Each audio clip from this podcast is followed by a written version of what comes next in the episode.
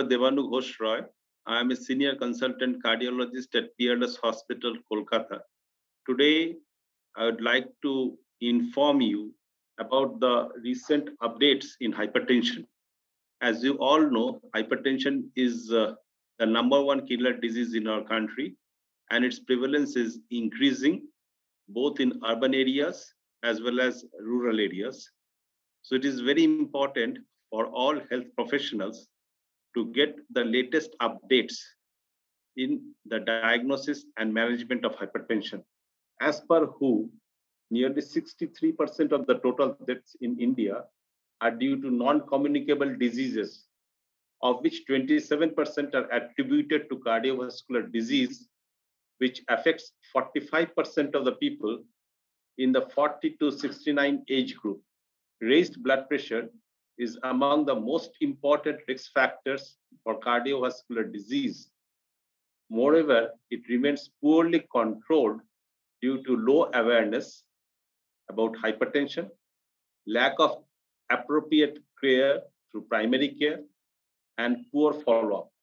In India, the prevalence has gone up over 30 years to 38% in men and 32% in women from 29% and 28% respectively. Despite that, nearly half of the people, or 51% of men and 41% of women with hypertension, were unaware of the condition. Additionally, over 62% of men and more than 53% of the women living with hypertension did not get treatment medication was used to control blood pressure in fewer than one in five men and one in four women with hypertension worldwide. International Society of Hypertension has released the ISH 2020 Global Hypertension Practice Guidelines. The inclusion of optimal and essential treatment paradigms attempt to address the issue that is resource poor settings. Optimal care refers to evidence-based standard of care, whereas essential standards refer to minimum standards of care to allow specification of essential standards of care for low resource settings. The American Heart Association and American College of Cardiology has released a scientific statement in 2021 offering new guidance for management of stage 1 hypertension among patients with low atherosclerotic cardiovascular risk. Among low risk adults, that is, no atherosclerotic cardiovascular disease or 10 year cardiovascular disease risk of less than 10%, with stage 1 hypertension, that is, blood pressure of 130 to 139 by 80 to 89, Management starts with non-pharmacological therapy. If blood pressure remains uncontrolled at three to six months, consider starting pharmacological therapy. Acute respiratory distress syndrome is a potentially fatal condition involving lung damage, and experts often associate it with severe COVID 19.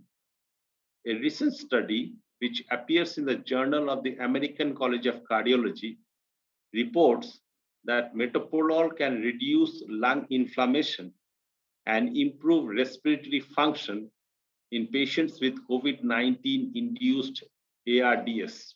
Lowering systolic blood pressure targets down to 110 to the less than 130 millimeter range substantially reduced cardiovascular adverse events in the step randomized trial, affirming the sprint findings for an older Chinese population. Among some 8,500 patients aged 16 to 18 in China, the intensive target trimmed 26% of the composite cardiovascular risk. Findings from now a second major trial supporting a lower target could unite the guidelines, which even among US professional societies range from thresholds of 130 to 150. With regard to prognostic value, of ambulatory blood pressure monitoring and nighttime blood pressure, the 2018 European guidelines on the management of arterial hypertension recommended that the diagnosis of hypertension should only be dependent on office BP measurements, but also of out of office measurements such as ambulatory BP monitoring or home BP monitoring. 24 hour and nighttime BP measurements were associated with greater risks of mortality and a composite cardiovascular outcome. Thus, they may be considered as the most relevant measurements for estimating cardiovascular risk. For every 20 by 10 millimeter increment of BP measured at night, the risk of mortality increased by 23% and the risk of cardiovascular events by 36%. Most patients with hypertension require lifelong medical therapy to achieve optimal BP control. The 2018 European guidelines equally recommend five classes of antihypertensive drugs. Considering high non-adherence treatment, the importance of combination treatment is particularly highlighted to improve adherence to therapy and BP control. Therefore, the 2018 European guidelines recommend, especially in the context of lower BP targets, to start antihypertensive therapy with an initial dual fixed dose combination of ACE inhibitor or ARB with calcium channel blocker or a diuretic. Since July 2018, products containing valsartan have been recalled worldwide.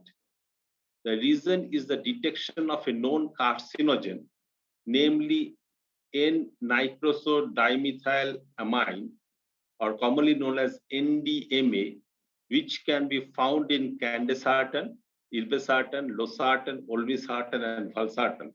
NDMA has been classified by the WHO International Agency for Research on Cancer to be carcinogenic in humans.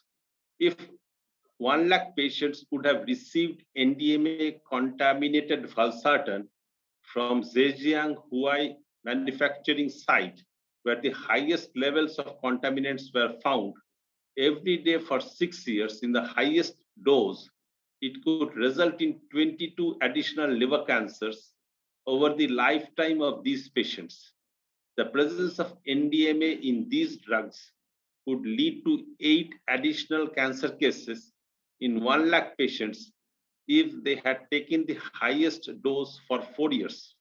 Valsartan recall accompanied by a significant increase in the rate of emergency department visits of plus 6%. The highest study represents the largest study that tested nighttime hypertensive treatment. In this trial, chronotherapy was associated with significant reduction in endpoints, including death.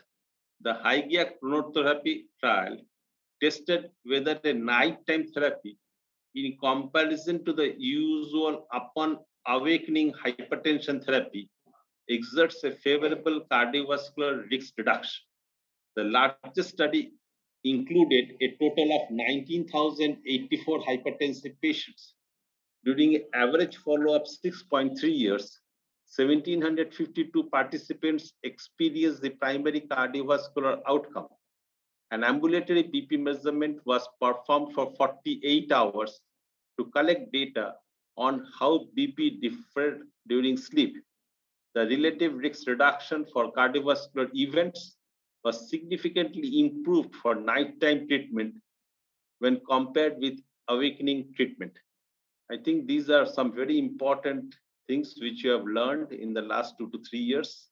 And I thank all of you for your time.